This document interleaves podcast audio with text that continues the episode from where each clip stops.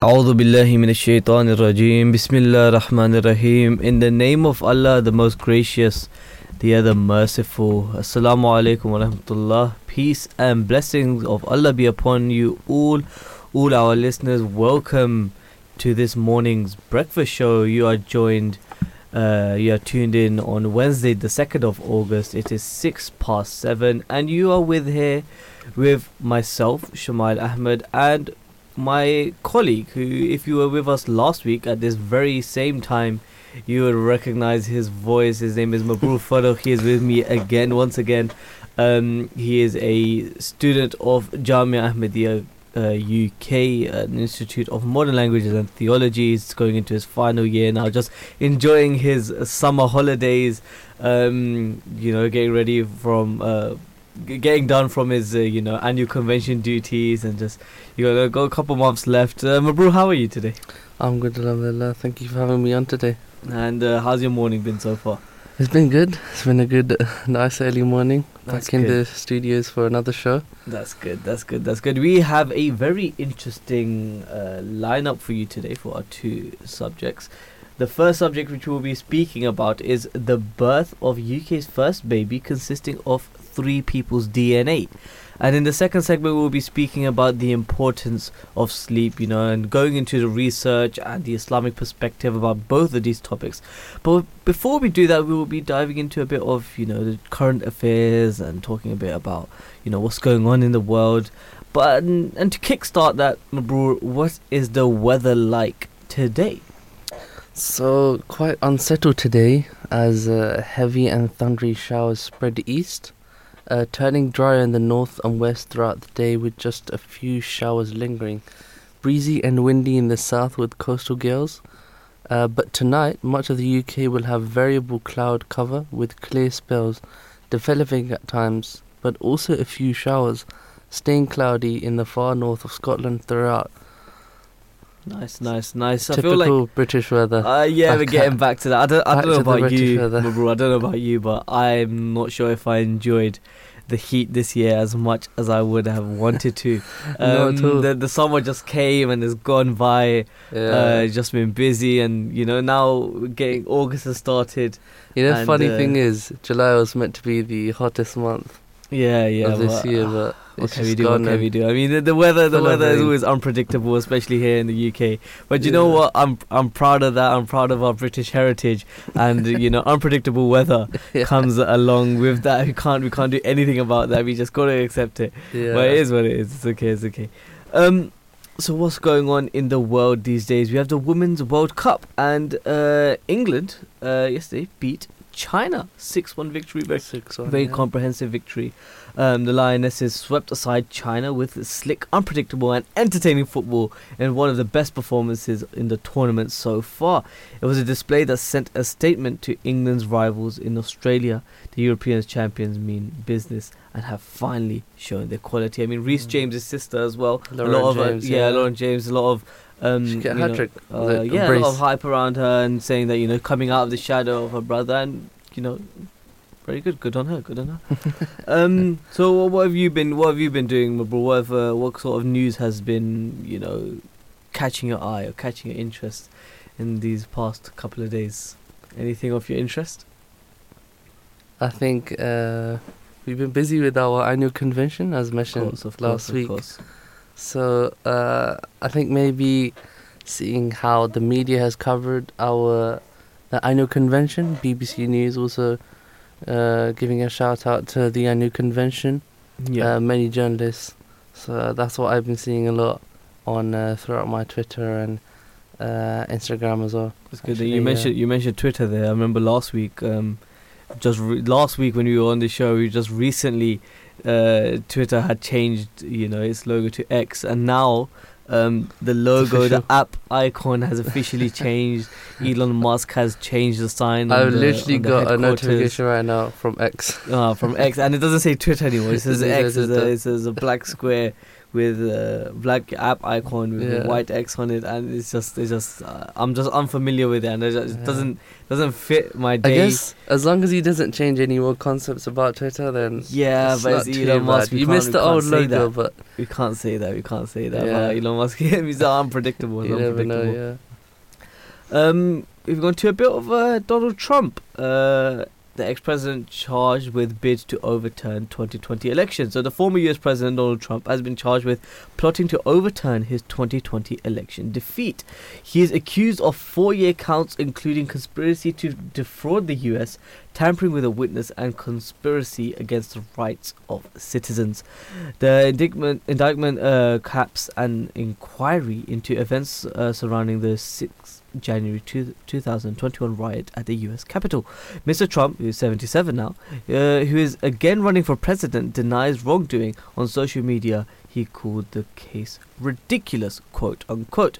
The Republican uh, poli- politician has already been charged with uh, in two other cases with mishandling classified files and falsifying business records to cover up a hush money payment to a adult film star. I mean, running for president uh, presidency again, uh, Donald Trump. He's in the news quite a lot as well. Mm. I mean, it doesn't really it doesn't really help his cause, and um, I I don't know with his sort of personality. Do you think he really you know does this affect him, or do you think it doesn't matter? He's just going to carry on what he's doing. I mean, that's that's just who he is. I think he'll still go for it. Yeah. I mean, he seemed really committed. But um, you know, it's funny because uh, I think it was during Trump's time when they pulled the soldiers out of uh, Iraq.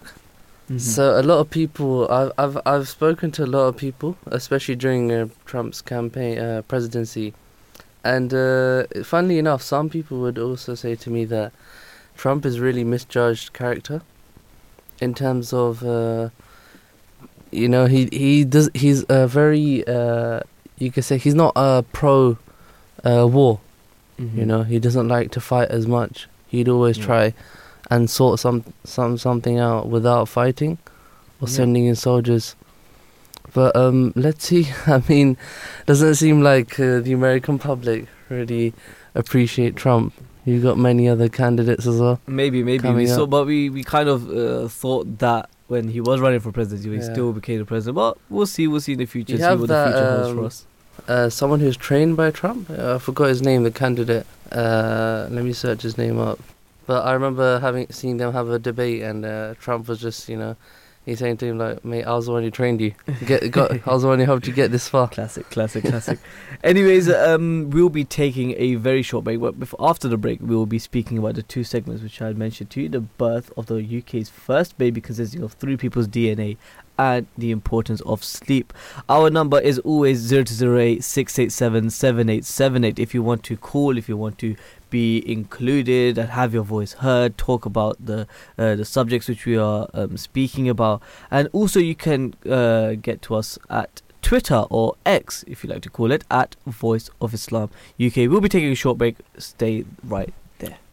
عن عمرو بن شعيب رضي الله عنه عن أبيه عن جده قال قال رسول الله صلى الله عليه وسلم ان الله يحب ان يرى اثر نعمته على عبده It is narrated by Hazrat Amr bin Shuaib anhu from his father, from his grandfather who reported, the Holy Prophet sallallahu stated, Indeed, Allah loves to see the results of his favors upon his servant. Selections from the writings of the promised Messiah, upon whom be peace, the founder of the Ahmadiyya movement in Islam. I look always with wonder at this Arab prophet, whose name is Muhammad. Thousands of blessings and peace be upon him. How exalted his status was. One cannot perceive the ultimate limit of his station, and it is not within the scope of man to fully comprehend the depth and penetration of his ennobling qualities. Alas, due recognition has not been paid to his lofty rank. That unity which had disappeared from the world was restored by this same valiant champion. He loved God most intensely. So also his soul was being consumed in deep sympathy for mankind. That is why God, who was fully aware of the hidden excellences of his heart, exalted him above all the prophets and all the people of the past and the future, and fulfilled his heart's desires in the span of his lifetime. Life of Muhammad, peace and blessings of Allah be upon him. Treatment of neighbors. Prophet Muhammad, peace and blessings of Allah be upon him, always treated his neighbors with extreme kindness and consideration. He used to say that the angel Gabriel had emphasized consideration towards one's neighbors so often that he sometimes began to think that a neighbor would perhaps be included among the prescribed heirs. Abu Dhar, peace be upon him, relates that the Holy Prophet, peace and blessings of Allah be upon him, said to him, Abu Dhar, while broth is being cooked for your family, add a little more water to it, so that your neighbor might also share in it. This does not mean that the neighbor should not be invited to share in other things, but as the Arabs were mostly a migratory people, and their favorite dish was broth, the Holy Prophet, peace and blessings of Allah be upon him, referred to this dish as a typical one, and taught that one should not think so much of the taste of the food as of the obligation to share it with one's neighbor. Abu Huraira, peace be upon him, relates On one occasion, the Holy Prophet, peace and blessings of Allah be upon him, exclaimed, I call God to witness that he is not a believer.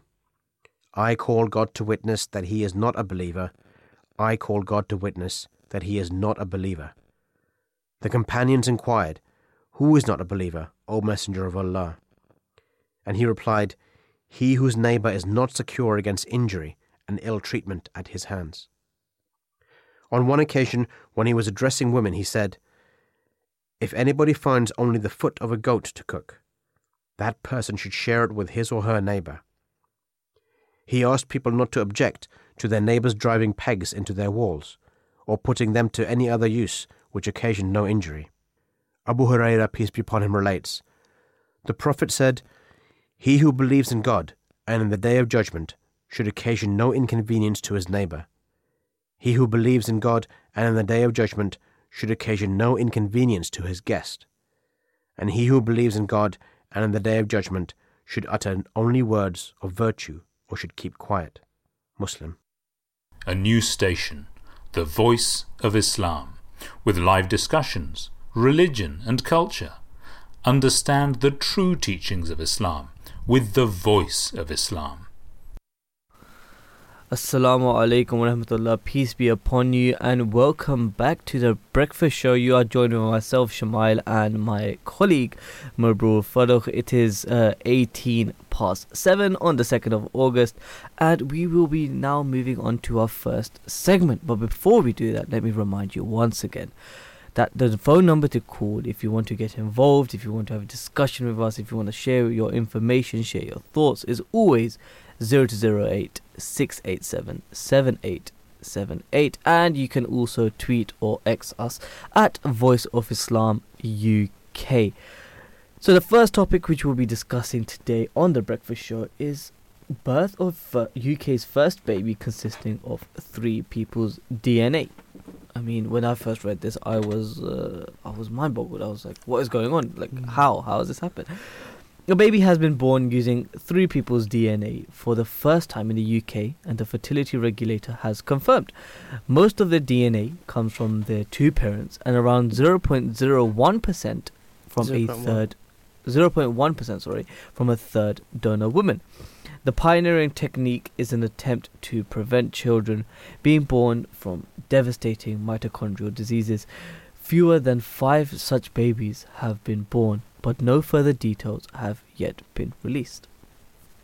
So what? Um, I mean, we must all be wondering what is uh, mitochondrial disease. Uh, here are a few examples. So mitochondrial diseases are incurable and can be fatal within days or even hours of birth. Some families have lost multiple children, and this technique is seen as the only option for them to have a healthy child of their own.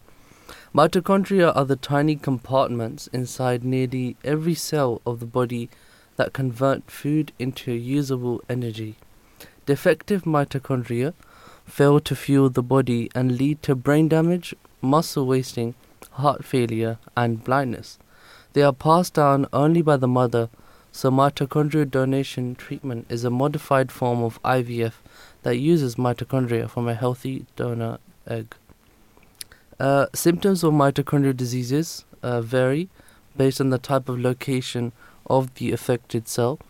They can range from mild to severe and could include poor growth, muscle weakness, muscle pain, or a low muscle tone, vision, and or hearing loss.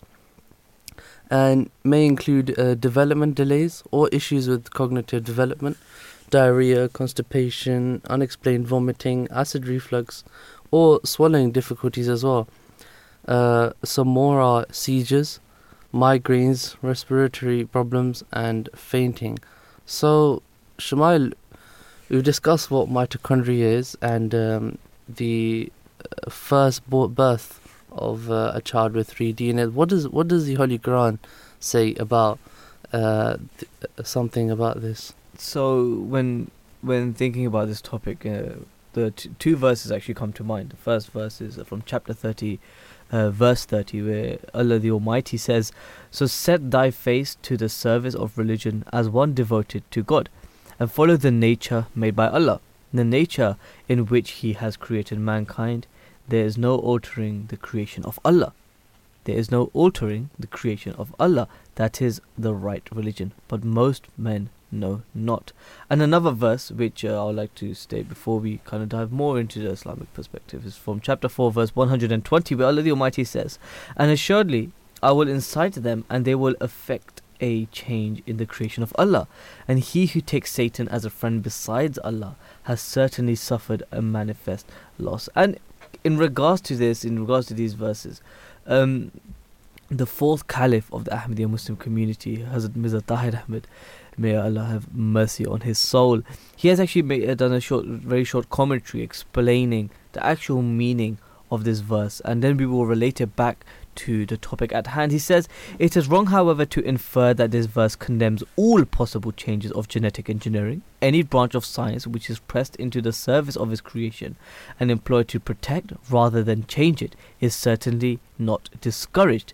If, for instance, genetic engineering is employed to correct faults in genetic codes caused by accidents, this can in no way be dubbed as interference with the divine scheme of things. Again, if damage is uh, if damage to genetic codes by disease or imprudent medication is attempted to be corrected through genetic engineering, this is certainly not what is condemned in the above verse. So, when we look at the the Quranic verse, the Quranic verse which uh, I, I just uh, mentioned before you, we may think that you know Islam does not allow any sort of change or any interference with the creation or with nature or you know the whole the, the world of nature and the law of nature. We can't interfere with it at all.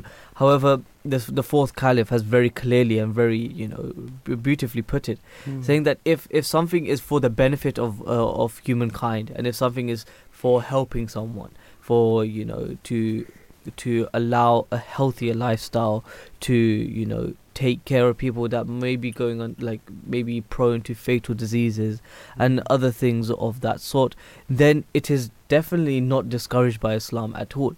It is actually encouraged to, you know, science and Islam do not go in separate directions. In Islam, we believe that science goes along with religion, goes along with Yeah. faith, and is not two separate entities. So therefore, if if there's something in science which helps benefit humankind and helps benefit the people and helps benefit those people who may be prone to, you know, fatal diseases or life-threatening or just life-changing diseases, then in no way does Islam discourage the use of such, you know, um, such operations and such uh, such things in the medical world, in the med- in the world of science. So, what about the history of the technique, or what's what's going on with that side of things, or the advantages and disadvantages of what's going on? Um, there are there are two techniques for performing uh, mitochondrial donation. Uh, one which actually takes place after the mother's egg has been fertilized by the father's sperm, and the other uh, takes place before fertilization. However, mitochondria have their own genetic information or DNA, which means that technically the resulting children inherit DNA from their parents and a smidge from the donor as well. This is a permanent change that would be passed down through the generations. And uh, this donor donor DNA is only relevant for making effective mitochondria does not affect other traits such as appearance and does not constitute as a third parent. Uh, the technique was pioneered in Newcastle and laws were introduced to allow the creation of such babies in the UK back in 2015. However, the UK did not immediately press ahead, and the first baby born through this technique was to a Jordanian family having treatment in the US in 2016. The Human Fertilization and Embryology Authority is saying that less than five babies have been born as of 20th of April 2023. Uh, it is not giving precise numbers to prevent the families being identified, and these limited details have emerged after a Freedom of Information request by the Guardian newspaper. And Sarah Norcross, the director of the Progress Educational Trust, has actually said that news that a small number of babies with donated mitochondria have been born in the UK is the next step in what will probably remain a slow and cautious process of assessing and refining mitochondrial donation. So there has been no word from the teams in Newcastle, so it is still uncertain whether this technique was successful. And Professor Robin Lovell Badge from the Fra- Francis Crick Research Institute has said that it will be interesting to know how well the mitochondrial replacement therapy technique worked at a practice level whether the babies are free of mitochondrial diseases and whether there is any risk of them developing problems later in life. There is technically a risk of reversion where any defective mitochondria that are carried over could gain in number and still result in disease. It had once been estimated that up to 150 such babies could eventually be born each year in the UK. Now, the question arises does Islam permit IVF, in vitro fertilization, and genetic modification procedures? I know you mentioned the quote of uh, the fourth caliph of the Ahmadiyya Muslim community. Uh, if you can expand a bit more, Shumail. Yeah, so th- th- there's not really an objection from the Islamic point of view against you know IVF, as long as you know the husband's uh, sperm is being conveyed to his wife's uh, uterus. Uh, Islam has ordained two fundamental principles for the process of human reproduction the purity of the human race and sharing of responsibility between the husband and a wife. As long as you know these two fundamental principles are not violated, then Islam has no objection against such procedures. And genetic modification procedures are permitted in Islam if they are used to correct damages to the genetic code, um, caused by accidents or diseases maybe in order to you know relieve human suffering and uh, any branch of science which is pressed into the service of of, uh, of its creation and employed to protect rather than change it is certainly not discouraged i mean Mabroor it is um, if you're thinking about this topic and thinking about the Islamic perspective, a lot of people think that you know you shouldn't all you shouldn't try to change anything. You shouldn't try to you know try to mingle with the way things are. But Yeah. how, how like uh, Islam has just answered this very beautifully. Can you just like elaborate uh, a little bit more on that about how Islam, rather than being so extreme and not allowing anything, rather than you know uses the middle way, a middle path. Yeah, I, I think Islam has always uh, uh, um, advocated for a middle path. Even the Holy Prophet, may the Yeah. peace and blessings of be upon him, has also advocated for a middle path. One example that comes to my mind is that the Islam instructs that you know you shouldn't completely abandon food and drink, and uh, neither should you uh, have excessive food and drink as well. But in fact, you should have uh, the Holy Prophet, may the peace and blessings of Allah be upon him, has stated that you should keep a third for your food, uh, a third uh, of space in your stomach for water, Yeah. and a third for air, so oxygen.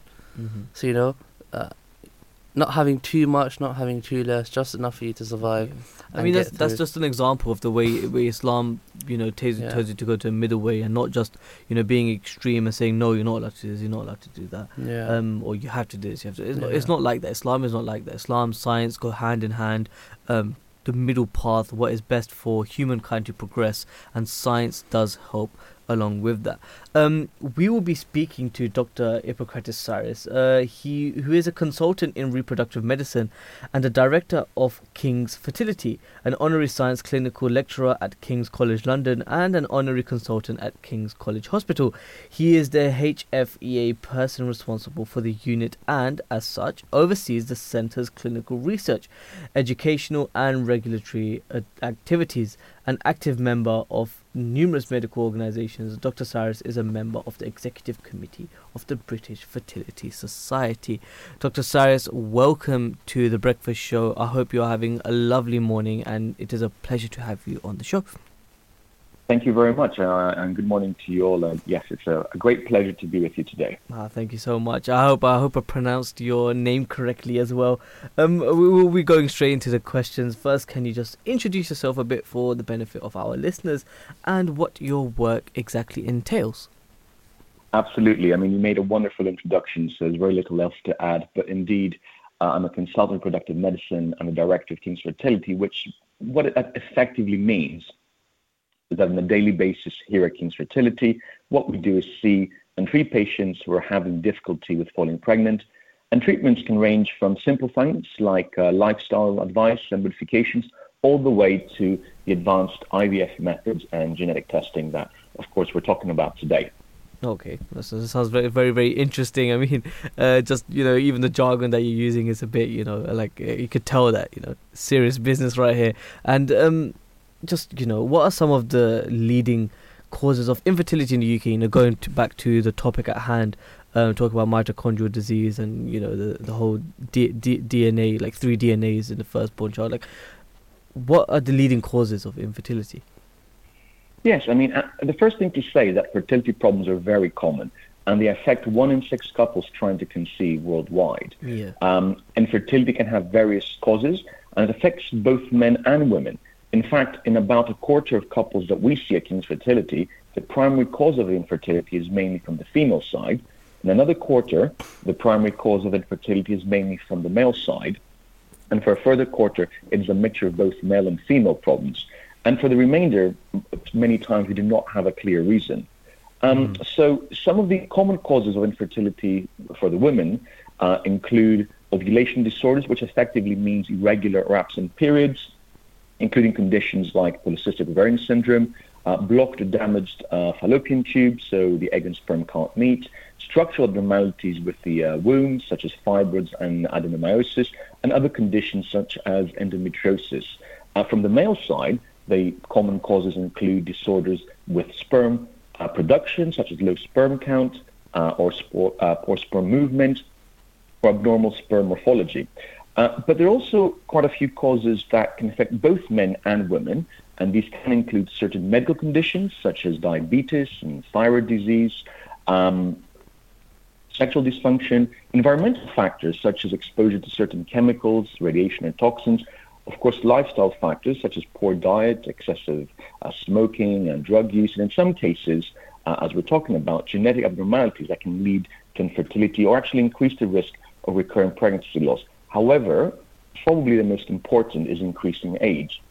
And this affects not only women, as for women, fertility gradually decreases, particularly after the age of 35, but similarly, advanced paternal age can also impact male fertility as well.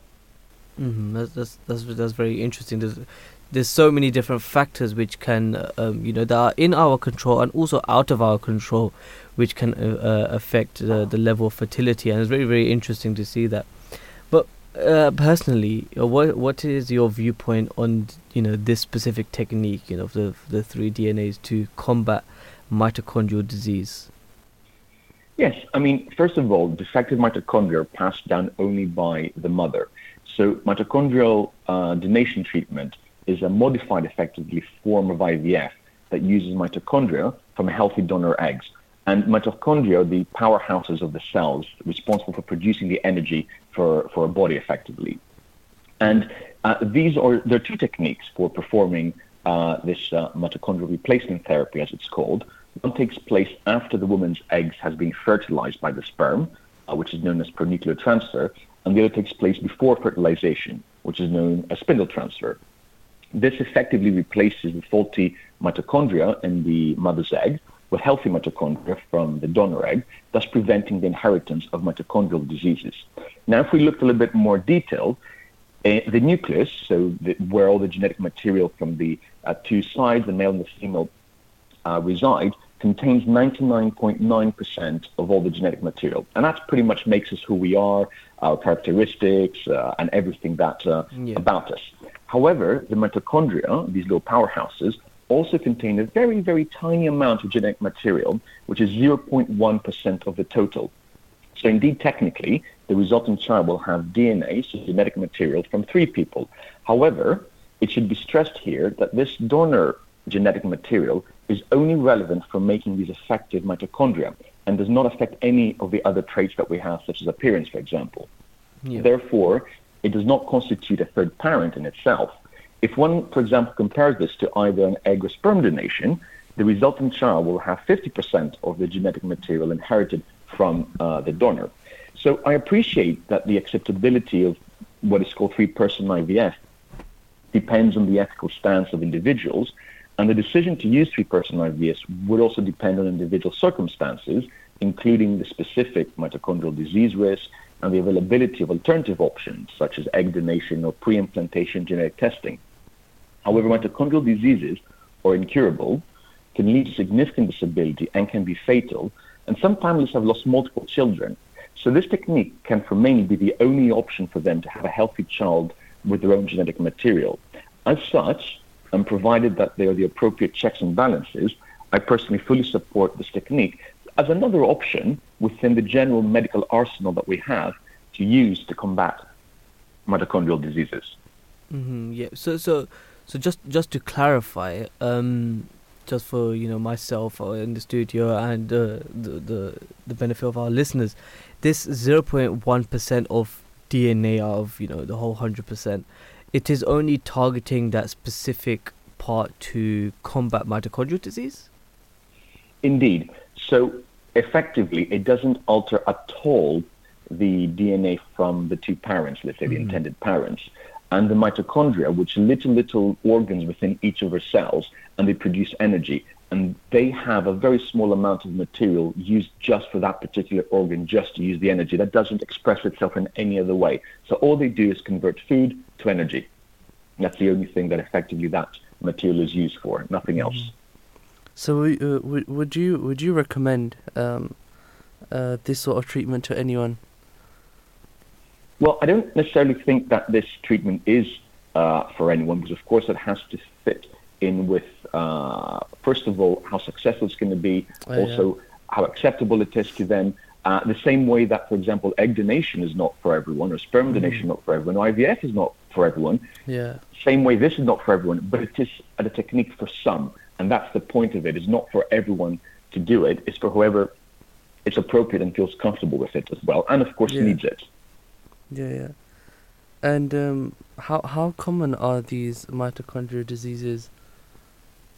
So mitochondrial diseases are a group of genetic disorders that affect the mitochondria, these powerhouses of our cells, uh, you know, responsible for the energy production. Now, the exact prevalence of mitochondrial diseases is challenging to determine because they often go undiagnosed or actually misdiagnosed due to the very diverse uh, clinical presentation and the complexity of the genetic causes. However, it is generally estimated that mitochondrial diseases affect approximately 1 in 5,000 to 1 in 10,000 individuals in the general population. And of course, they, they can cluster around families. So if you do have somebody in your family that has this disease, then more likely people around, uh, because they're genetically uh, um, uh, inherited, to ha- are to have this disease. And of course, it can manifest in various ways and can affect different organ systems in the body. And symptoms can range from being mild to severe, and include muscle weakness, neurological problems, vision problems, hearing impairment, uh, developmental delays, and, and, many, many more. And of course, they can be fatal as well. Mm. Okay, and um, how likely is it for this technique to be used in the future and its success rate?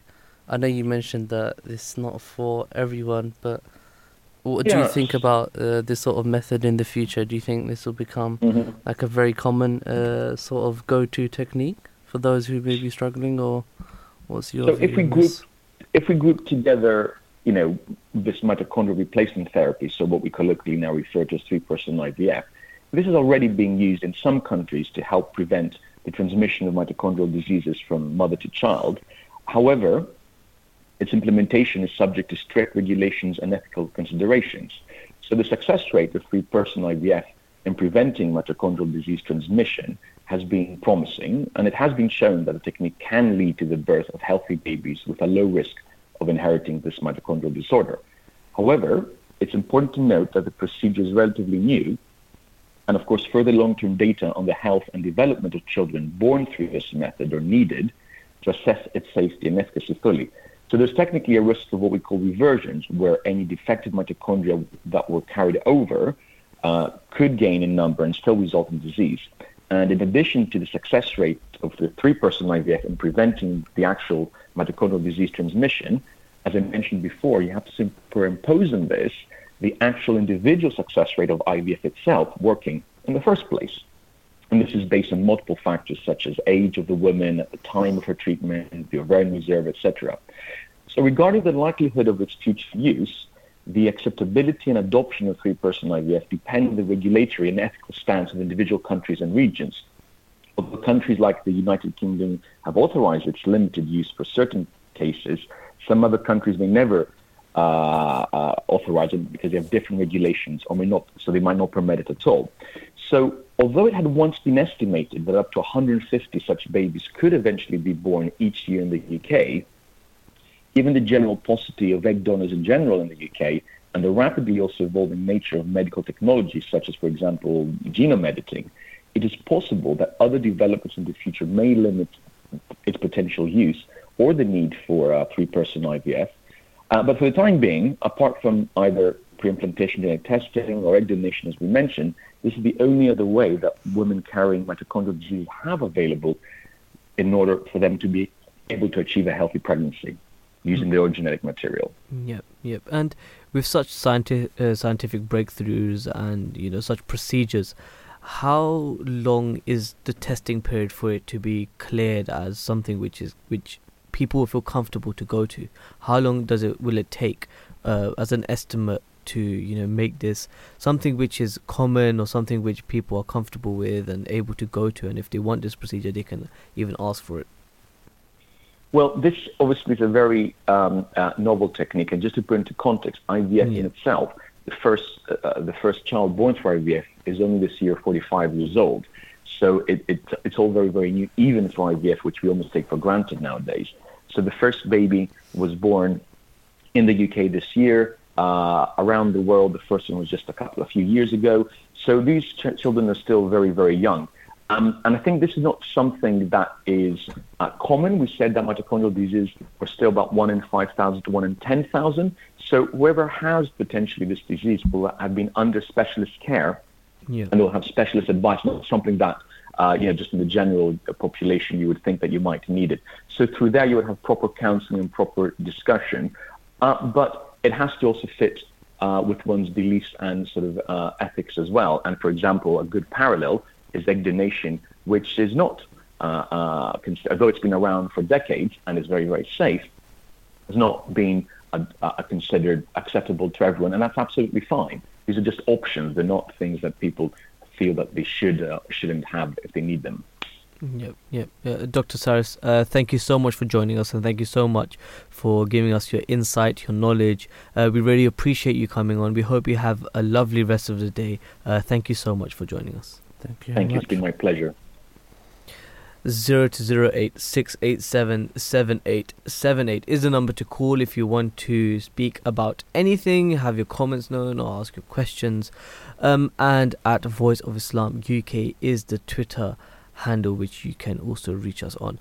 Just coming back a bit to the Islamic perspective, Mabroor. Um, this is the, scientific breakthroughs. Can you just for the listeners, just elaborate a little bit about how the Quran does not go against science, does not go against you know the use of science and the scientific discoveries and the scientific breakthroughs. Mm. How does the Quran actually advocate for that rather than going against it? I think, uh, well, the Holy Quran itself, um, you know, speaks of these scientific discoveries uh, or rather, it spoke of these scientific discoveries thousands of years ago before they were actually discovered. One such example is the Big Bang in itself, where Allah the Almighty says that the heavens and the earth were a closed up mass, and then we uh, caused them to expand all of a sudden. And uh, you know, there are many examples of scientific prophecies in the Holy Quran where Allah the Almighty has mentioned such thing, and they have been discovered many years later. Uh, one such uh, theory, uh, you know, of the end of the universe is the Great Crunch.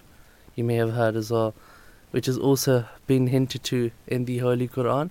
Yeah. I know this is something we can't say for sure. That's why it's a theory, right? Until we actually experience it. But they do say that a time will come where the Big Bang will stop, so the universe stops expanding and then start crunching back in. hmm hmm We will know? dip right back into the Islamic perspective.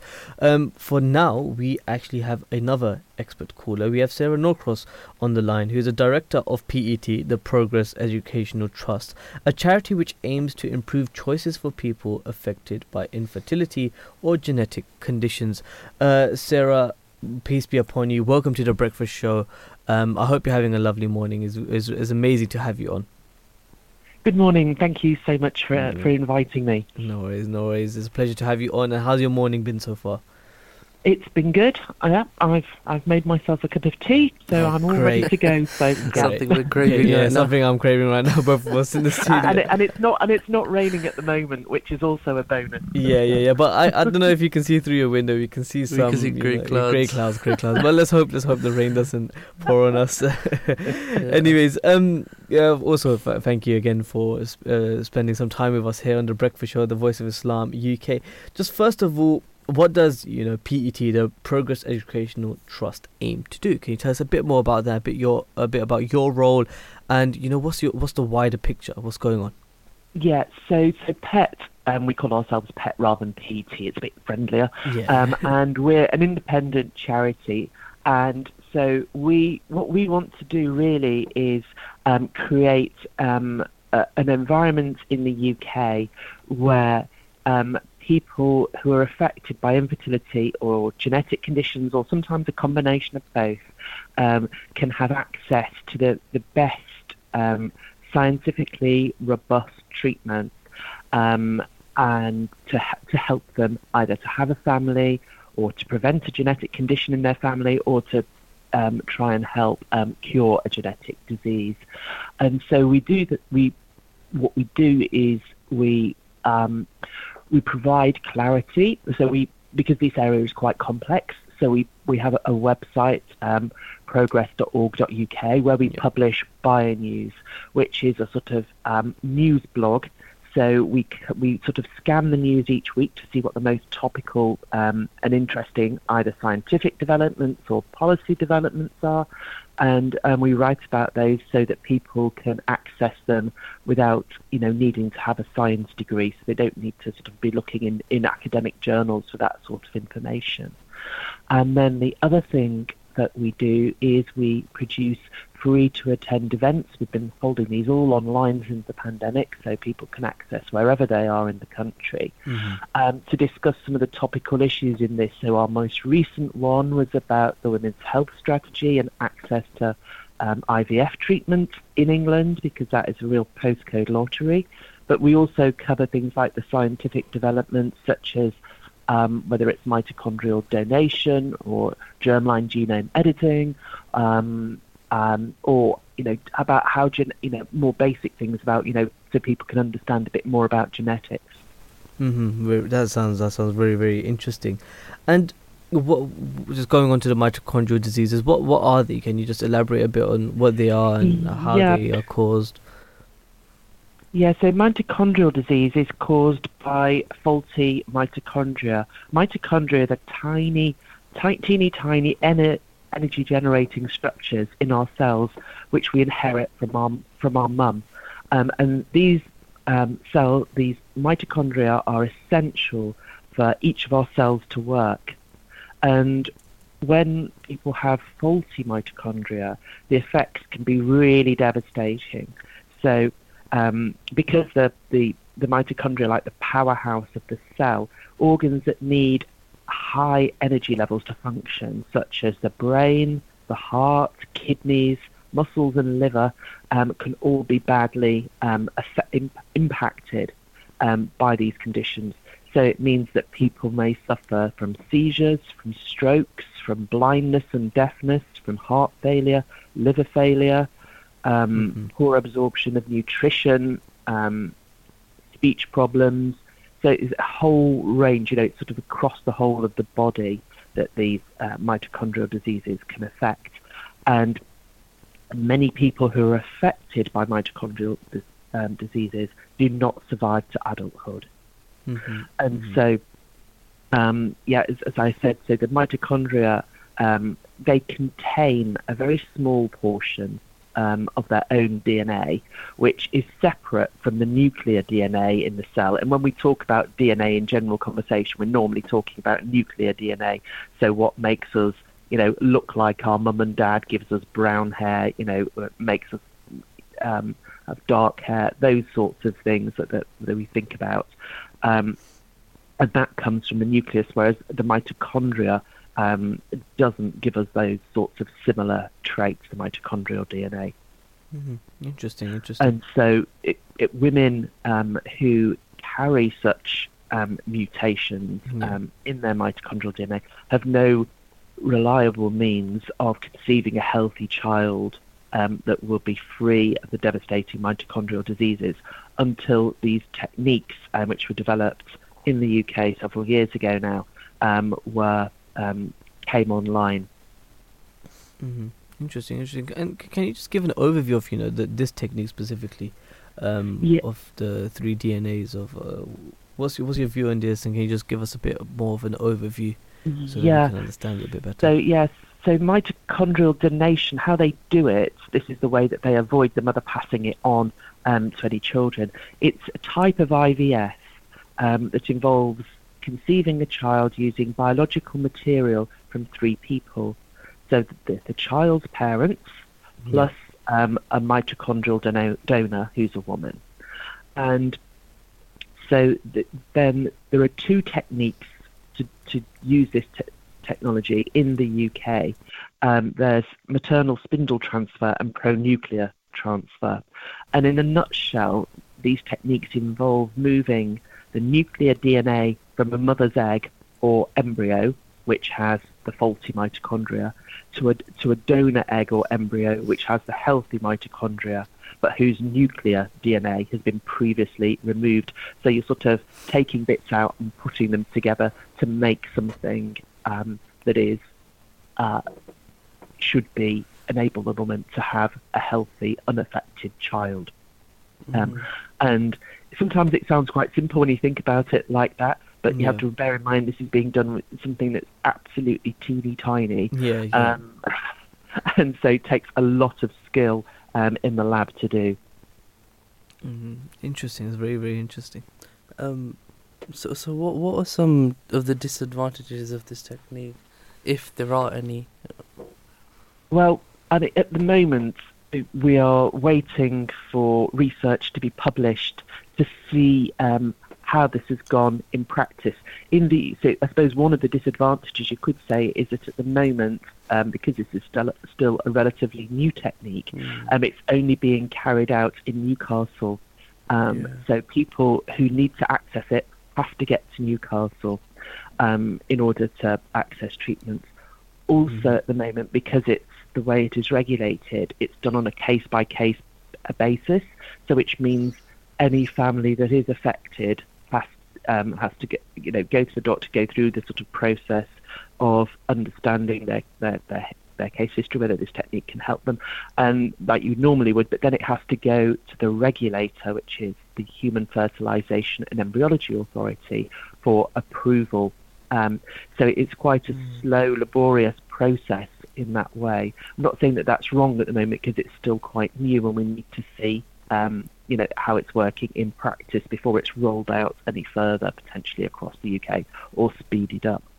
Mm-hmm. Um, but really, what people are thinking about is that you know the it's for, for some families that are affected by this, where they've had you know multiple children die as babies. um, that this is a technique that you know can potentially help them to have a healthy child. And so um, when you sort of think about that risk benefit analysis, it seems worthwhile for them to try um, this technique if they want. Mm-hmm, mm-hmm. And and quickly, just to just to finish out the last question we want to ask you is, do you think that this could be become the go-to sort of procedure to uh, avoid mitochondrial disease, or you know, to help with this uh, issue at hand? I think at the moment it is the best hope um, for families who are affected by this um, disease.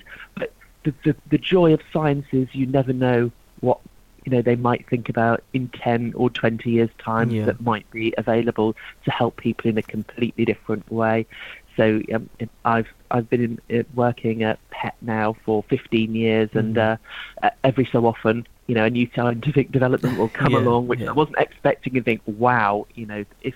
But the thing is, you're wowed at the beginning when they first make the proposal about how to do this, um, but then you realise it can take, you know, up to a decade before it gets anywhere near a person because scientists have to demonstrate that it is safe um, or is, is as safe as you can possibly um, make it before you try it um, in humans.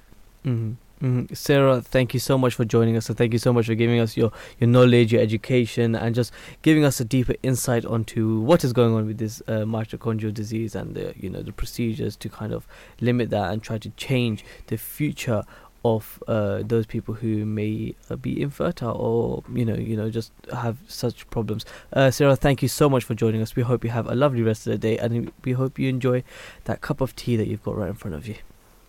Thank you ever so much for having me on, and hope you get a cup of tea soon. thank you, thank you. It's Thank been a pleasure. It's been a pleasure. Uh, that was Sarah Norcross, who uh, from who's the director of PET, uh, the Progress Educational Trust, a charity which aims to improve choices for people affected by infertility or genetic conditions. Um, and the number to always call is zero two zero eight six eight seven seven eight seven eight, and you can also tweet us at Voice of Islam UK. I don't know how long we'll be still calling that a tweet, but we'll keep it running for as long as we possibly can. Um, yeah, so this this whole disease of you know of, that affects uh, fertility that's affecting people all over the globe.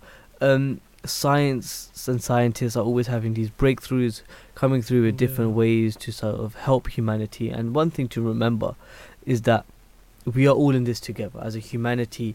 Uh, Islam teaches this as well. In Islam, there's two parts of Islam, which is the rights of Allah and the rights to humankind. And if we are doing our utmost for humanity, helping those people who are, need help, helping helping those people who are poor, helping those people who are starving, thirsty, who don't have education, giving them mm-hmm. the things that are basic human rights, a roof to live under, some food on their plate, some water to drink. These these little little things which we may take for granted in this country or where we live in. However, Islam promotes, you know, taking care of these people and giving the rights to humanity as much as we can. And through scientific breakthroughs like this, we are able to help humankind. We are able to help those people who want to have children but can't, maybe for such reasons. And it is amazing to see how much progress science has made. And it's amazing to see what we can do by going into the tiniest, tiniest uh, spot on the cell and make a few couple of changes. We are slowly, slowly, slowly approaching 8 o'clock, and we will leave you for the news in just a second. Um, but uh, after that, we will quickly conclude this segment and then we'll move on to our next segment. Uh, here is the 8 o'clock news. Writings of the Promised Messiah, salam. The time is approaching when God will grant worldwide popularity to this movement, and this dispensation will spread in the East and the West, and the North and the South, and in the world. Islam and this movement will become synonymous terms. This is a revelation from God on high, for whom nothing is impossible. Peace be upon you all. Welcome back to the breakfast show. You are joined with myself, Shumail, and my colleague Mabroor. In this first segment, we were speaking about the first baby born with three DNAs.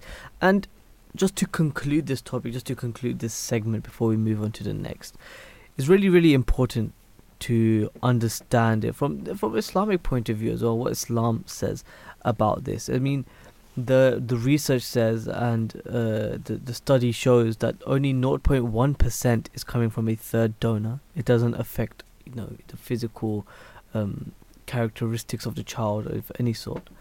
All it does is to help uh, fix that area, to fix that specific place, which can cause diseases and cause harm to you know the the baby being born or the mother. So Islam over here doesn't doesn't say that you know just because the Quran says Allah the Almighty says that you shouldn't interfere with the law of nature, you shouldn't interfere with God's creation. This does not mean that if there's something which will benefit humankind, then that is off the table. Islam re- stops those things which you know you try to mutate the human body or try to enhance the human body in some way, which is not to help, is rather is just out of greed or out of ignorance. That is what Islam prohibits, and Mm. trying to become a creator, trying to become like God. That is what Islam pro- uh, prohibits. But uh, what Islam allows are those procedures, those medical procedures, those scientific breakthroughs, which can help people, help people have children, help people, you know, um, stay stay alive, help people live a healthy life, so that they can, you know, worship Allah the Almighty. And um, you know, this is a key part of Islam, as I said mentioned right before this break, right before the news break, that there's two parts: there's the rights of Allah and the rights of humankind. And the rights of humankind entails those things which you know help society help humans help our fellow beings on this planet to the be- to make sure that they are the best of health to make sure that nothing wrong is going on to make sure that they got exactly what they need. Maru, can you just just talk a little bit about how hukuk al-ibad about the rights of humankind are so important in Islam and how this is also linked to the topic at hand? Yeah, I think um, if we look back at the saying, a saying of the Holy Prophet, may the peace and blessings of Allah be upon him, where he states that uh, Allah the Almighty had told him once that it is uh, it's possible me for me to forgive uh, the rights you have over me as uh, Allah the Almighty, but I, I won't be able to forgive you not fulfilling the rights of Mhm. mankind. And I think that's because uh, it is within our power to benefit anyone, Mhm. right? Any any people uh, uh, on the earth, and and it's possible for anyone, right? Uh, whereas uh, someone who maybe doesn't believe in God, okay, he may not be able to uphold the rights of Allah the Almighty, but er, no one can uh, go away from this sort of responsibility of you know the rights of humankind rights of humankind. of course of course And it just shows how important um, the rights of humankind are. You know, Allah the Almighty stressing on it, the Prophet, may the peace and blessings of Allah be upon him, stressing on it. And uh, giving such importance to these rights shows that you should do as much as you can to uh, benefit others. And uh, with regards to this, we have this uh, genetic modification pre- procedure as well, which we've been speaking about in the first segment where this procedure is done to help the uh, husband and wife to have a child, uh, you know, without any sort of diseases. You know, it's it's also a way of helping and benefiting mankind. So I think uh, it links in with Islam as well, where you are not just uh, following a procedure, but you also it's that element of helping them out as well Mhm. uh, through, you know, uh, the an Islamic perspective. Yep, yep, and and something which uh, can also be included in this, uh, relating back to the topic about you know not interfering with um, God's creation. If you th- look at those people who are maybe amputees and don't have legs, and they have they have an amputated leg, and they have a sort of case where they have a they have an artificial leg. Those people who are on the extreme side, they will say that you know you're not even allowed to have that because it's altering God's creation.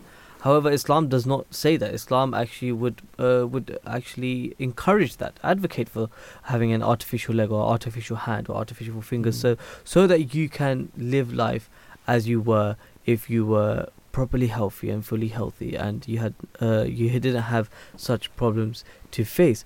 And these scientific breakthroughs and these scientific studies is what helps us get to that next step and helps us help humankind even more.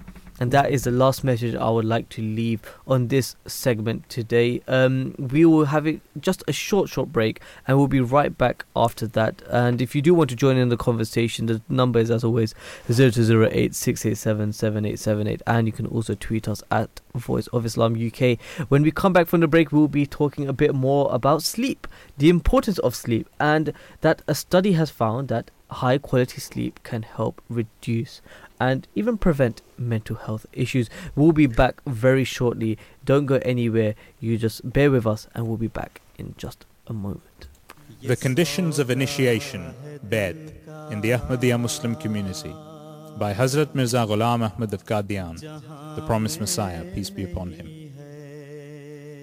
The initiate shall solemnly promise, 1. That he or she shall abstain from shirk, association of any partner with God, right up to the day of his or her death.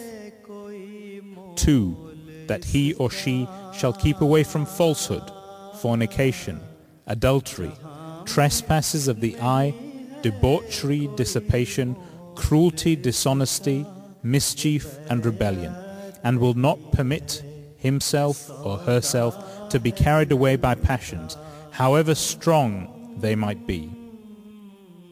3. That he or she shall regularly offer the five daily prayers in accordance with the commandments of God and the Holy Prophet wasallam, and shall try his or her best to be regular in offering the tahajjud and invoking durood on the Holy Prophet wasallam, that he or she shall make it his or her daily routine to ask forgiveness for their sins, to remember the bounties of God and to praise and glorify Him. 4. That under the impulse of any passions, he or she shall cause no harm whatsoever to the creatures of Allah in general and Muslims in particular, neither by his or her tongue, nor by his or her hands, nor by any other means. 5. That he or she shall remain faithful to God in all circumstances of life, in sorrow and happiness, adversity and prosperity, in felicity and trial, and shall in all conditions remain resigned to the decree of Allah and keep himself or herself ready to face all kinds of indignities and sufferings in his way, and shall never turn away from it at the onslaught of any misfortune. On the contrary, he or she shall march forward 6. That he or she shall refrain from following un-Islamic customs and lustful inclinations and shall completely submit himself or herself to the authority of the Holy Quran and shall make the word of God and the sayings of the Holy Prophet sallallahu alaihi wasallam the guiding principle in every walk of his or her life. 7. That he or she shall entirely give up pride and vanity and shall pass all his or her life in humbleness, cheerfulness, forbearance, and meekness. 8. That he or she shall hold faith, the honor of faith, and the cause of Islam dearer to him or her than his or her life, wealth, honor, children, and all other dear ones. 9 that he or she shall keep himself or herself occupied in the service of God's creatures for his sake only, and shall endeavor to benefit mankind to the best of his or her God-given abilities and powers. 10. That he or she shall enter into a bond of brotherhood with this humble servant of God, pledging obedience to me in everything good, for the sake of Allah and remain faithful to it till the day of his or her death, that he or she shall exert such a high devotion in the observance of this bond as is not to be found in any other worldly relationship and connections demanding devoted dutifulness. Al-Malik The Sovereign, the one with complete dominion, the one whose dominion is clear from imperfection. Say, O Allah, Lord of sovereignty, thou givest sovereignty to whomsoever thou pleasest, and thou takest away sovereignty from whomsoever thou pleasest. His Holiness Hazrat Mirza Masroor Ahmed, the present head of the community, continues in his effort to unite people from all faiths and cultures by promoting interfaith dialogue and religious freedom. He has traveled extensively to spread the message of peace and to remind everyone to respect the rights of other human beings. During these tours, His Holiness has met world leaders from the Far East to Europe, from North America to Africa, discussing the economic, social, and political problems facing the world today and how to create peace and justice in the world. He has also met religious and community leaders in order to share common values and core ideals universal to all religions and cultures, with a view to improving the moral state of mankind and creating an atmosphere of love and affection. From young to old, he compassionately listens to the ordinary man, regardless of race, color, or religion. He has personally initiated social projects and schemes to alleviate poverty and human suffering. His concern is not just about the well-being and moral state of the members of the Ahmadiyya community, but of the great human suffering of mankind at large.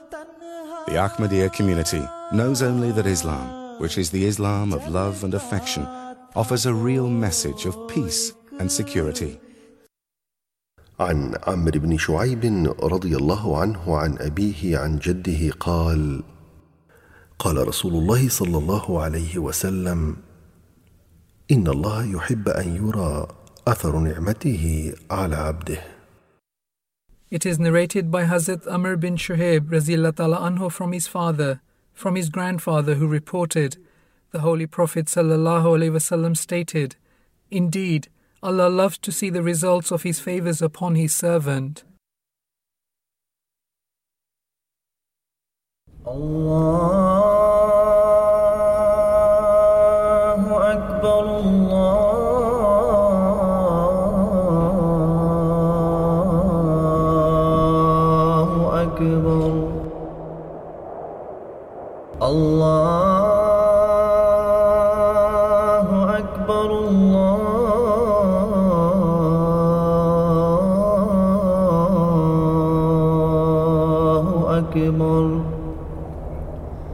أشهد أن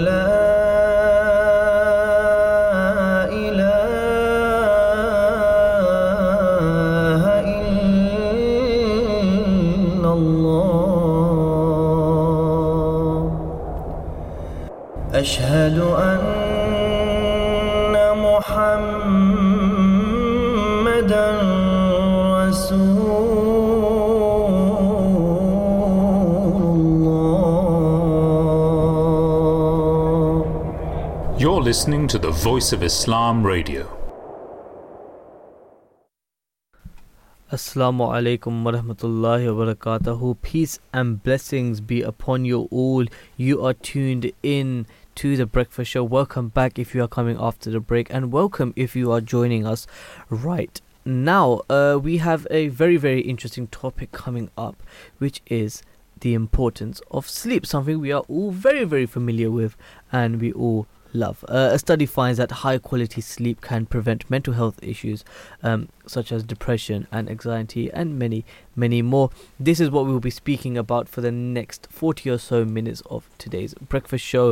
Uh, if you want to get involved, if you want to have your voice heard, if you want to say anything, ask some questions, uh, the number to call is as always 0208 687 7878. And you can always tweet us at uh, the voice or at Voice of Islam UK.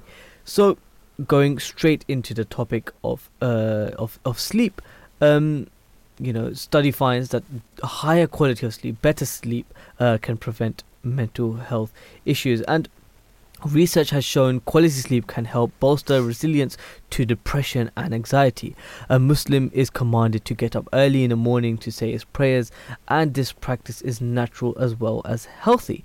Uh, the example of the Holy Prophet, peace and blessings of Allah be upon him, is the best ideal in this respect. Uh, he generally went to bed early and got up little after midnight to offer tahajjud prayers, uh, voluntary prayer during the night, and taking a nap again in the afternoon. Um, so the study you know, is led by researchers at the University of York, highlights that chronic stress is a major risk factor for a number of mental health disorders, including depression and pathological anxiety. But high quality sleep and coping strategies, such as the ability to reframe a situation to see the positive side, um, can help to prevent poor mental health when faced with negative or stressful experiences. The researchers, uh, the research study uh, studied data from over 600 participants during COVID-19 pandemic in 2020 in an extended stressful period for all. We can all agree upon that. Uh, they aim to test the theory that coping strategies uh, support positive mental health outcomes, uh, which could be strengthened by high quality sleep. Um, th- we find in the example of the Holy Prophet, may Yep. peace and blessings be upon him as well, where he enjoined upon the Muslims to recite and meditate upon the text of the verse of the Holy Quran entitled as Ayat al Kursi and the last three chapters from the Holy Quran before going to bed. Um, these verses were not actually recited as a charm. Um, as they, as will be seen, they would deal with the most sublime attributes of God Almighty, and as such deeply impress the mind of the individual. Contemplation of these divine attributes pur- purifies and elevates the soul. One seeks protection from with God from all evil ideas and mischievous things, and this practice, if intelligently carried out, becomes a great source of moral strength. Yeah, I mean, we will be going into the Islamic side a bit more um, after we get dive a bit more into the scientific side of things. Um, we'll be speaking about how what Islam says about this and how Islam actually, you know, encourages the same thing and promotes the same thing. Um, just moving on a bit to you know the research side of things. Emma Sullivan, a PhD student from the Department of Psychology at the University of York, said that as the COVID nineteen pandemic has been a prolonged period of stress for people across the entire world, it offered us with a unique context with which to address our uh, research questions. This is the study. Uh, this is the first study to investigate the ways in which positive coping strategies and sleep quality influence depression and anxiety when experiencing a real-world chronic stressor. We found that better sleep quality has as- was associated with fewer symptoms of both depression and anxiety during the initial uh, months of COVID 19. And these findings highlight the importance of targeting both positive coping strategies and sleep quality when enduring periods of chronic stress. Um, but before we speak about this amongst ourselves, my bro, we have an expert caller on the line. We have Professor William Wisden with us, who is born and raised in Brighton, UK. William Wisden studied natural sciences, uh, zoology at the University of Cambridge, and they did research concerning various aspects of the biochemistry of the brain, how neurons and brain cells communicate with each other. At the University of He- uh, Heidelberg, Germany, the MRC Laboratory of Mole- uh, Molecular Biology, Cambridge, UK, and Aberdeen, Scotland. Since two, uh, since 2009, he has been in the Department of Life Sciences at Imperial College London, where he is a professor of molecular neurosciences, and together with Professor Nicholas Franks, uh, currently investigates how and why animals and humans sleep.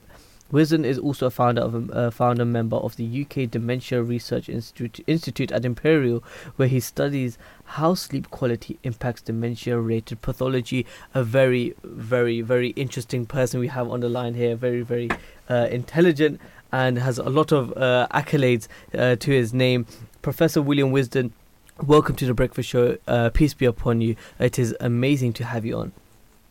Thank you very much. Yes, I'm enjoying, going to enjoy talking to you. Thank you. we hope you do. We hope you do. And how's your morning been so far? Uh, it's wet. It's very wet. Oh, but, uh, I feel I feel good. yeah, the, the traditional British weather, isn't it? I, I had a good I had a good night's sleep. oh, great, great, great. That means you can talk better on the topic Yeah. we are about to speak He's about. ready for the show. ready for the show. Ready for the show. Uh, just to begin with, could you just talk a bit about um, the research you've done on sleep? Something which we all love, something which we, with which we all look forward Dear to to and crave, person. and we keep dear to ourselves. Can you just tell us what your research tells us about this? Okay, thank you. So we work uh, on why you have to go to sleep when you're sleep deprived. Uh, you know, we can't Mhm. resist the urge to go to sleep, and we found some brain cells deep in the brain um, that make you sleepy. Um, and we've studied together with colleagues their wiring. And now we look for the, we try to find the biochemicals that uh, build up in our brain as we get sleepy. Um, but we haven't found those yet, but we have found some of the wiring in the brain that makes us sleepy, along with other colleagues. Yeah. and um, so why why is sleep so important? Uh, Well, well so um, actually, uh, it's something we have to do. Um, you know, you can't resist sleeping. So if I, like any of your listeners, take up a bet, I'll give you ten thousand dollars, ten thousand pounds to stay awake until um, Sunday or, or even just actually Saturday, and um, I measure your brain waves. Uh, you won't be able to resist. Nobody can. You'll actually have, even if you're very determined, uh, you will go to sleep. So it's a basic, basic urge like um, Yeah. hunger and thirst. And why is it important? Well, there's all kinds of things that uh, mm, we feel bad about when we don't sleep. So, you know, one study uh, found that if you if you can if you keep human volunteers up for just 24 hours, so that special kind of lab, it's just the volunteers staying awake, um, and you test how well they can drive in a kind of driving simulator, that's as one night of sleep deprivation is as bad as having a glass of wine, um, and they can measure all your uh, Oh. responses. How you know, so it, it really Wow. does something bad, bad to your biochemistry. Mm, Um, but sleep researchers actually don't quite know precisely what it does, except we all know that with how bad we feel about sleep, uh, you feel much more stressed. And there's another great study on uh, human volunteers where if you keep uh, young people up, uh, you know, people in their 20s for volunteers for 24 hours, and then you give them a test to do arithmetic sums uh, compared in front of a panel of people, like doing an exam, like a like a job interview or something. If they haven't had any sleep for 24 hours, compared with people that have, and you measure their stress hormones, the people without sleep have massive increase in their stress hormones in their blood without that sleep. So people can't you can't see the world normally without a healthy night's sleep. There's other kinds of uh, researchers have found that you need sleep to help your heart and your immune system. So all kinds of interesting things, important things for life that we somehow, but the core purpose of sleep, we're somehow missing it. The actual biochemical reason, uh, we haven't found it yet, but it's obviously uh, very important for life. So, so just coming back to like mental health issues, depression, Yes. anxiety, um, Yes. uh, stress. Uh, how how can like how does uh, sleep actually better sleep help with these uh, issues that we have? Well, so somehow all of these things like stress and mood, uh, there's, there are, although there, there are sort of everyday events that make us stressed Mm-hmm. or have a bad mood, uh, somehow they're processed biochemically. And um, when we have uh, sleep, particularly a special kind of dream sleep called rapid eye movement sleep, REM sleep, it can be shown in humans that the more REM sleep they have, uh, the less stress you feel. Um, and so, for example, uh, in the very extreme case, post-traumatic stress disorder, that's when something horrible happens to you, uh, like an accident or in war. Um, people with post-traumatic stress disorder um, have more. Um, well, they have actually uh, they have less REM sleep, uh, and people think that that researchers think that, that uh, they're, they're suffering because they, they don't have enough of this special kind of REM sleep. So basically, some biochemical reason that we're stressed, um, the sleep reprocesses that, and so Mhm. uh, it helps you stay on an even keel. There are all of studies about that, including the one you mentioned at the beginning of your of the interview. Hmm.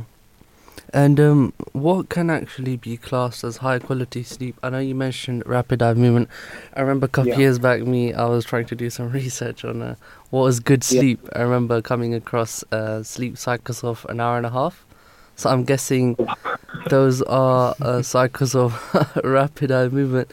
So what Yeah. would you class as high quality sleep? And if you could give us Uh, advice on, you know, say Oh yeah, uh, when we should be sleeping or how we should plan our Mm. sleep, how many hours and so. okay. So high quality high quality sleep is, is considered by uh, doctors to be continuous sleep. You know, Mm. so uh, we've all got different te- amounts of sleep that we need. So some people are Mm. lucky enough to only need four or five hours sleep. I myself need seven or eight. Uh, there's no rule about that. But um, if you have good sleep, uh, when uh, a sleep clinician measures how you sleep, they look at your brain waves and they can tell if they're con- a continuous kind of sleep. Um, so that's best. So people that have insomnia, um, often if they were studied in the sleep lab, they have interrupted sleep. So the best kind of sleep is non-interrupted sleep. So a continuous uh, stretch of sleep uh, for uh, at least four to five hours, uh, depending, and m- for many people, seven hours. So it's the interrupted sleep that uh, people, the researchers think is the worst for your health. Mm-hmm.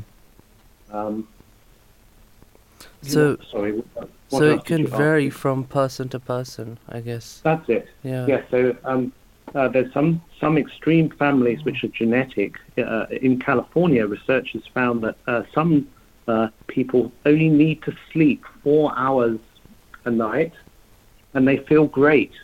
Um, they do they do need that four hours, but otherwise they just feel great and they're active and positive.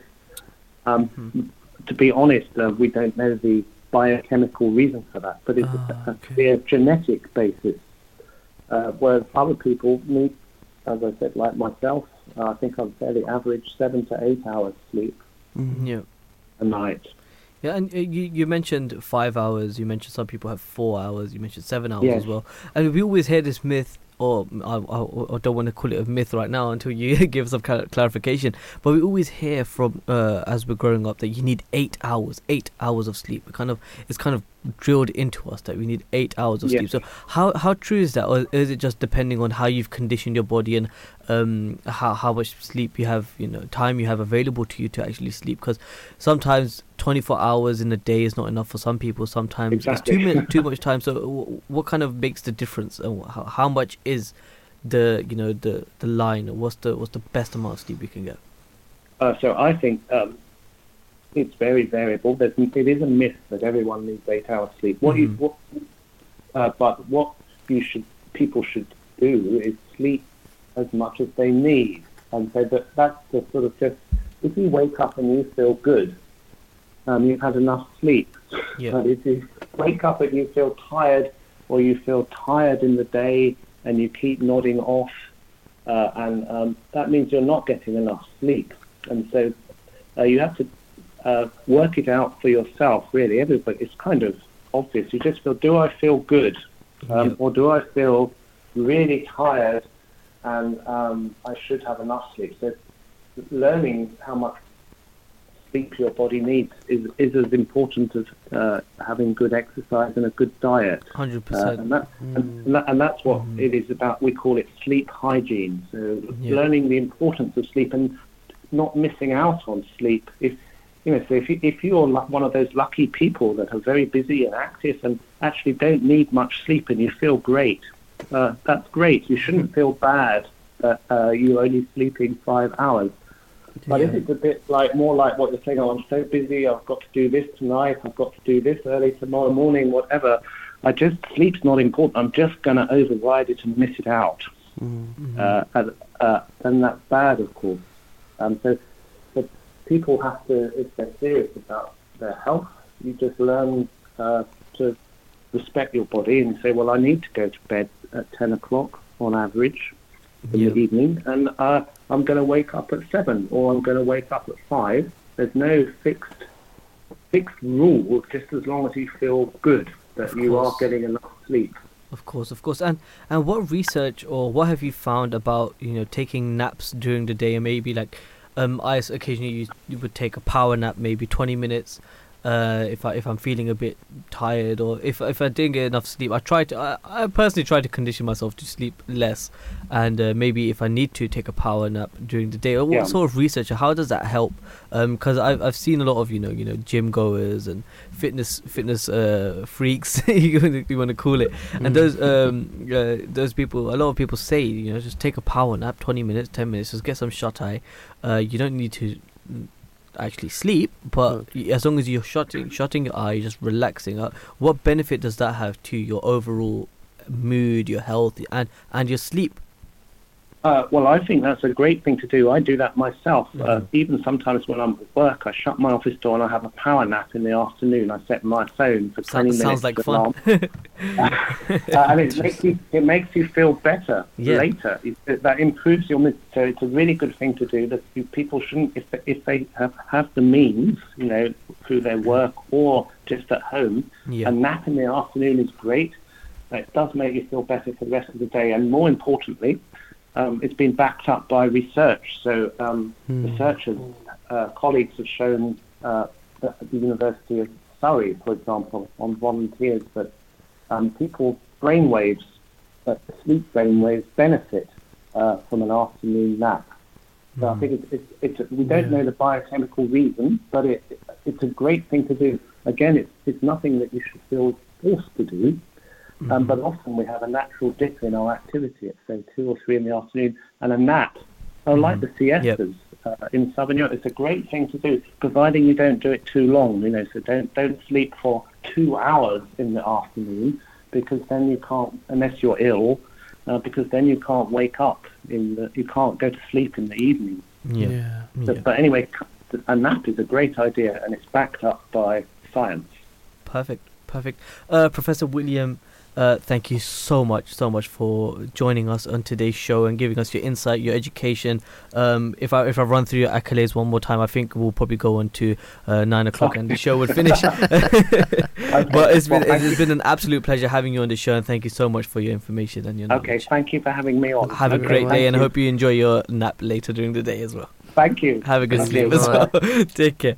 That was uh, Professor William, who, like I just mentioned, if I if I mention his accolades again, will be on till the end of the show. But he did study um, uh, natural sciences at the University of Cambridge, and he studies sleep. And he gave us a very very good insight. Uh, we are very we are appreciative of uh, to having him on the show. Uh, and if you want to call, if you want to speak to us, if you want to tell us about your sleep, how you manage to sleep, uh, maybe if you have a child and you're not able to get that you know that long stretch of sleep of undisturbed sleep because obviously children wake up during the night hmm. if the cycles are not matching with the rest of the people in the home. So what do you do to manage your sleep and how do you manage to get as much rest as possible? Do you take naps during the day? Do you take multiple naps during the day or do you just nap and never actually fall into a deep sleep? Let us know. Call us on 0208 687 7878 or tweet us at voice of islam uk but we're coming back to Islam. Professor William just said that taking naps, taking naps is backed by science during the day. Yeah. And where do we find this example in Islam? I think if we follow the example, or rather, if we look at the example of the Holy Prophet, may the peace and blessings of Allah be upon him, Yeah. he actually had a practice of taking naps uh, in the uh, afternoon. Yep. You know, so and uh, you know we can see that um, he would also wake up at night Yeah. for his uh, late night prayers, the Tahajjud prayer. Um, the voluntary the voluntary prayer during the night before the morning prayer. Yeah, before the morning prayer. And um, I think if we look at this practice, it's quite uh, uh, evident that uh, taking those sort of naps throughout the day would help him uh, wake up at night, you know. So I think, of course, backed by science, there was definitely some sort of wisdom behind his actions. course, and now we understand it in this day and age that, you know, after all, it was benefiting this whole time, Yeah, yeah, and and like like like the professor Professor William also told us that it's a myth about having eight hours of sleep. It Mm. depends on person to person. You can slowly condition Yeah. yourself to have less and less sleep. Yeah, if you know that you are not doing anything for the whole day, then that might condition your brain for that specific day to sleep longer, to stay in bed for longer. You just wake up in the morning at like eight o'clock maybe, and just think to yourself, "Oh, I've, I've really got nothing to do today. Might as well get another hour of sleep." But if you know you've got somewhere to be, you've got some, uh, you've got somewhere work to do, you got you've got some duties to attend to. Uh, you have to take care of your children or drop your children to school or pick them up later as well. Get your work done, get your shopping done, everything done. Then if you you can condition yourself to sleep three hours, four hours, Yeah. maybe five Yeah. hours, and it doesn't have to be that full seven eight hours of sleep every single day. It's good to know. sleep it's less. good to know that the eight-hour myth is, you know, it's Oh, still a yeah, myth. yeah, you yeah, know? it helps me. Because you look at different people, like, uh, for example, many like influence, uh, many rich people across Yeah. the world, right? Mhm. I can't believe someone like Elon Musk is sleeping eight hours a day, Yeah, yeah. running some a company as big as, you know, Tesla, Tesla, or now X and, X, uh, uh, everything that's going on. SpaceX as Yeah. well. You know, so it, it, it's it's good to understand that you should only sleep how much you need. Yeah, You know. yeah. If you look, if you look at like you just mentioned, if you look at those people who are the most uh, influential, the most successful in the world, Yeah. excuse me. Uh, if you look at those people, then you see their sleep sleep cycles, their daily routine. They see they wake up early in the morning. If you look at you know someone like Dwayne the Rock Johnson, right? He's Yeah, got yeah. he's not just about gym and building muscle. Mhm. He has a whole business. He has a whole team. He wakes up in the morning, early in the morning before everyone, goes to the gym, works out, comes back. Mhm. Excuse me, sorry, just got a bit, a bit of a tickle in my throat. Um, Early morning starts. and yeah. uh, yeah, it starts early in the morning to get everything done. Mm. And by the time the rest of the world is waking up, he's already accomplished half of his day. yeah. Do you know what I mean? So yeah, yeah. there's if Yeah. if you condition yourself to sleep that much, doesn't matter how if you're going to gym or doesn't matter if you've got this and that to do. If you condition yourself to sleep Yeah. three four hours, you can survive on three four hours. You don't need to go crazy. I mean, this, uh, when I was studying at university, uh, the, the same as the Institute of Modern Language and Theology, our daily routine was to wake up at around seven thirty in the morning, get ready, uh, get to get to you know lectures, get to assembly, whatever or whatnot. So I remember like going home on the weekends. You have that one day you go, go home on the Yeah. weekend, Yeah, and we'll yeah. be I'll be looking forward to that sleep and you know waking up late and you know just be like oh I've, I've been waking up more early every single morning. But Mm. on the weekend I'll still wake up at seven thirty. Just out of uh, there'll be no alarm. There'll be nothing on. I've conditioned myself whether I did it intentionally or not. Yeah. I condition myself in a way that, you know, I'm still waking up at seven thirty, and I wake up. Oh, why am I waking up?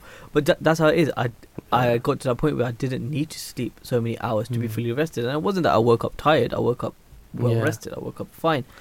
I think the main main thing is that uh, however much sleep you are able to get, whether that's seven hours, eight hours, five hours, four hours for your body, Yeah. and you're happy with it, your body is accepting it. Uh, you know that sort of sleep, the sort of sleep which is right for you, will eventually uh, help your mind stay fresh. You know, stay away from things uh, or developing Yeah. things as such as depression and anxiety. We mentioned this in the beginning of our show how high quality sleep can prevent these mental health issues. You know, they say healthy body, healthy mind. You must have heard this a lot Mhm. as well. Definitely, definitely. Uh, we're going to quickly listen to a short audio clip of the fourth caliph of the Ahmadiyya Muslim community, Hazrat Mirza Tahir Ahmed, may Allah have mercy on his soul, about what is the Islamic view of human embryonic research. You may have answered this question before. I'm not, I haven't um, heard the answer to it. But what are the Islamic views on the experiments to human embryos? You see, any interference with the creation of God, which can be termed as interference, is wrong and uh, punishable by God. But if it is assistance in the process of uh, reproduction, then it would not be considered considered as interference. So any research which interferes with the process of reproduction and which may lead to distorted childbirth would be un-Islamic. But outside this range, every work of research which is in fact carried out to help the process of reproduction that should be uh, considered as Islamic and within the spirit of uh, Islamic teaching. That was just a short clip talking about embryonic research about the fourth caliph of uh, the Ahmadiyya Muslim community, which referred back to the first segment which we spoke about. Uh, this, this is a very interesting clip to understand more about the Islamic perspective. But coming com- coming back to sleep and coming back to what we're speaking out right uh, speaking about right now in the second segment, we do have another clip of uh, the fourth caliph, and we'll listen to that. They're talking a bit more about sleep and the Islamic side of things. Uh, when you're asleep, how does God present uh, messages to you? you see, the human psyche is fully provided with all the possibilities and all the eventualities which a man may confront. But part, the, the ultimate reason why we have been provided with this intricate phenomenon within ourselves is to bring us in communion with God. Right? Hmm. If you get a, if you have a radio set, there has to be some purpose to receive a, a, a certain program broadcast from a certain radio station. The more powerful the radio set is, the more clear the message would be. But a radio set without a remittent, remitting station is, is, no, is nothing. It's completely meaningless. Unless it goes haywire and starts, you know, building its own messages and things by internal pulses and, and vibrations. This is exactly the case of human psyche, human mind. Human mind is fully equipped with all the recipient uh, system of prophecy or communion from God. If it were not, God will not be able to commune with, with you. He transmits and you must receive. So the receiving set is provided in, you know, to every human being. Whether it is of high quality or low quality, it varies from person to person, but it is provided. Now, if there is no message from God, can this system be activated otherwise by other factors or not? This is the second question which should be answered. To my knowledge, yes. This system can be activated through human uh, uh, power, the, the, the, through the power of human mind as well. This we have observed in mesmerism, this we have observed in the case of uh, Pharaoh's magician, working on the minds of Moses and other people and making them imagine that they are snakes and not uh, ropes or strings. And according to Allah, this was their magic they, by which they bound the sights of the people. They didn't turn the ropes into, into snakes at all. So the power of mind working upon other minds is a proof of what I'm, a, a proof of the truth of what I'm telling you.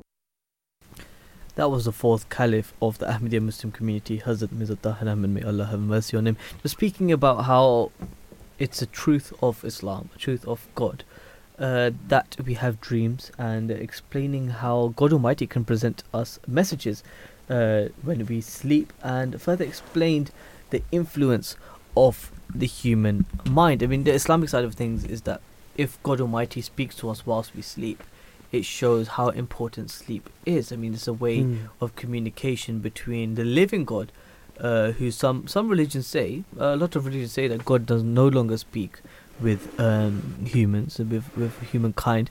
What, but what the Ahmadiyya Muslim community presents, the founder of the Ahmadiyya Muslim community, Hazrat Mirza Ghulam Ahmad, may uh, peace be upon him, what he taught and what he promoted and what he proved is that God Almighty still speaks to this day. And one method, one uh, one path, and one way that Allah the Almighty does this is through dreams. So showing again how important sleep is in our lives as Muslims as well. And one thing which we need to note down is when we sleep, it is like a break from society, a break from your stress, a break from your struggles, a break from everything, so that you can relax. You know, just take ev- take off everything, get into your bed, get into wherever you're comfortable, and just you know sleep away the pain for that day. Just finish your day off, have some rest, and then come back to the world refreshed, ready for a new day, ready for the next challenges, ready to do that. And mm. Islam promotes this in so many ways, so many different different ways. It, first of all, it says that the night, uh, the Holy Quran says in chapter twenty-five, verse forty-eight, that it is, uh, and He it is who has made a night a covering for you, and who has made sleep for rest, and has made the day for rising up, showing that the night is for sleep, and the more uh, the day, the rest of the day is for you to be awake and for you to do your daily tasks. And another way which Islam promotes breaking away from society, breaking away from your struggles, breaking away from everything and turning towards rest and turn, turning towards solitude and peace and tranquility is through the five daily prayers. We have a busy schedule, we do work, we, we try to earn money, we try to take care of our friends, our family, children. Um, we have so many different tasks at hand. We have to make sure we've got the groceries in time. We've got to make sure that everything is, you know, we're paying our taxes, we're paying our bills, we're doing everything we can to make sure that we're living comfortably and we take we need to take a break away from that. And f- through the five daily prayers which islam promotes we take a break away from all these things turn towards our creator turn towards that being who gave us everything without us even asking for. Gave us a sun gave us our eyes gave us food gave us uh, water gave us all these things which we never even asked for. And we just turn away take a break and it helps refresh our brains it helps Yeah. refresh our mind and just kind of take a step back turn towards the creator thank him ask for help if we need. Um, and then after we're done we slowly go back into society. Mhm. and through the five daily prayers it keeps one sane.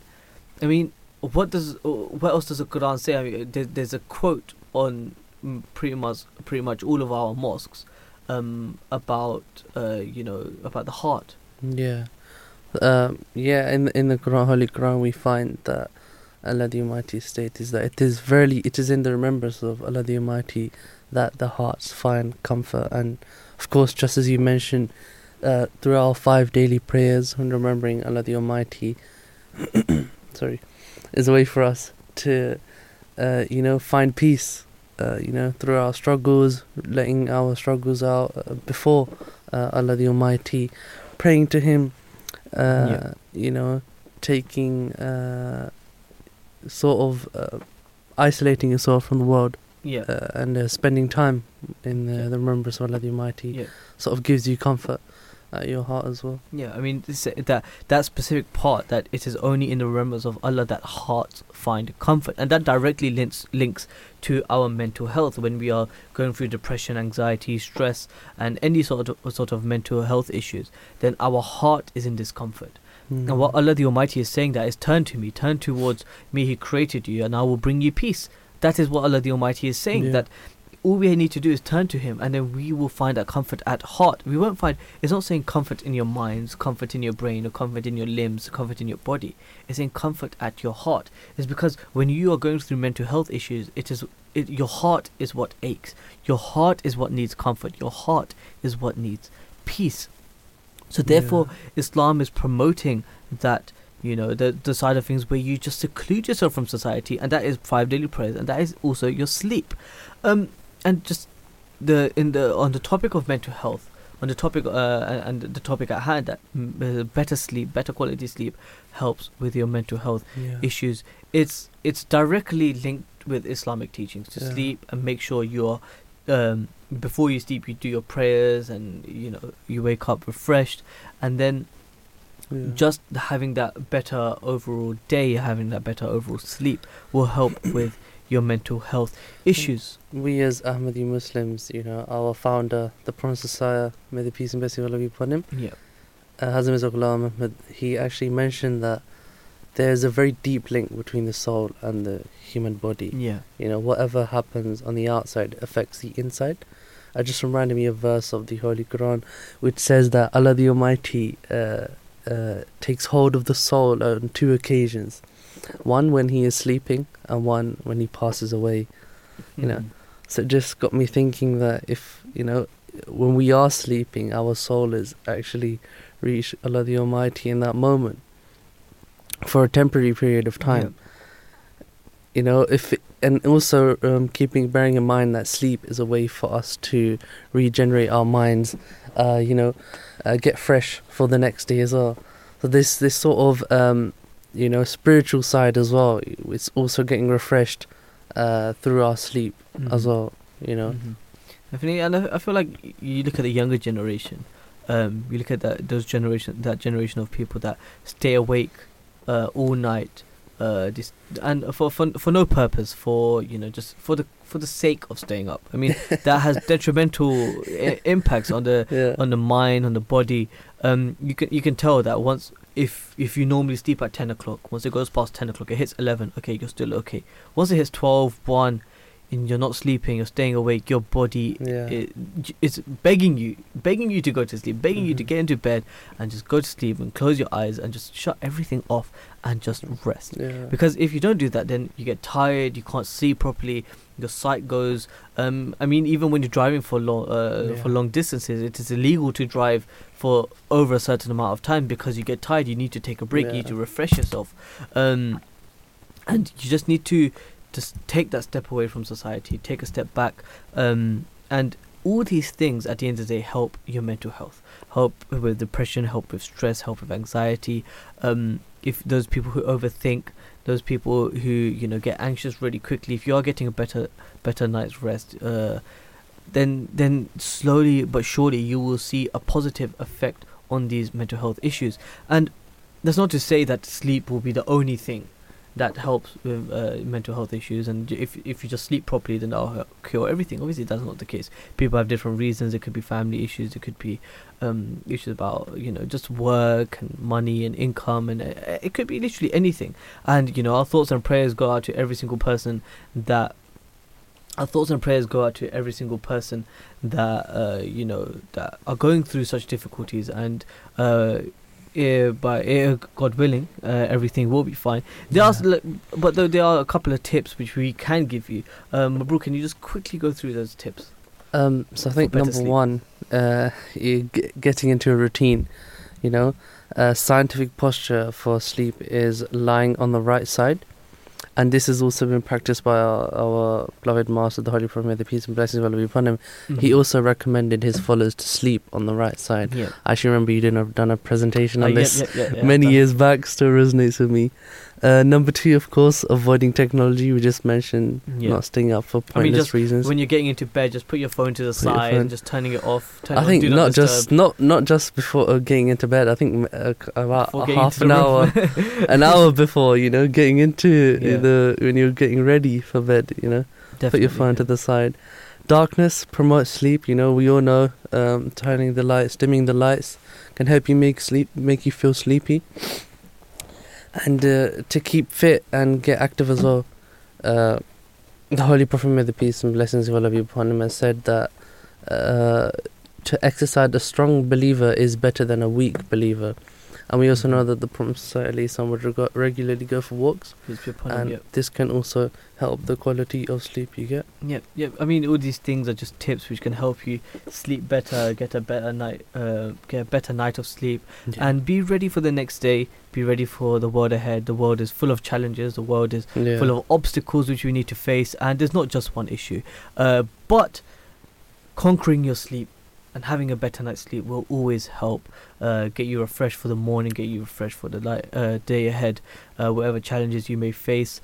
Um, and it's just really, really important to sometimes you just take, get away from you know society, just take that step back. Whether that is sleep, whether that is prayer, uh, it's really, really important to do so to keep you sane, keep you happy at all times. Uh, just you know, just uh, getting you know, do physical activities gets you tired, gets your body tired. If you're if you do nothing all day, then that slowly promotes laziness within you, and you, you don't want to do that. You don't want to avoid that. You want to set a routine, set some challenges, set some goals for the end of the month, end of the week, end of the day, to do list. Mhm. Write down. I mean, even our uh, Caliph. Um, Hazrat Mirza Masroor Ahmed, uh, may Allah be his helper, said that you should write, uh, you know, to feel accomplished, you should write what you do every single day at the end of the day Yeah. and see what you did to waste time, see what you can cut out for the next day, to stay active, to stay focused, to stay ready, Yeah. and also doing stuff uh, that benefits you um, as much as possible. Uh, we are getting to the end of the show. Um, well, it was me, Shumail Ahmed, uh, hosting the show with Mabroor Farooq. Um, just like to acknowledge the producers, uh, Khaula Hashmi and Nawira Khan, and the researchers for today's uh, breakfast show was Maria Sheikh, Tanzeel Khorram, and Mehrish Dogar. We want to thank uh, all of those people who helped put this show together. It's been a, it's been an amazing show. We learned we learned so much. We hope you learned a lot too. Yeah. The first topic which we spoke about was about you know the first child being born with three DNAs and how what Islam says about that and how that can help the uh, the future uh, help in the future with those people who uh, suffer from mitochondrial disease and uh, those people who suffer from infertility and just helping those people in the society.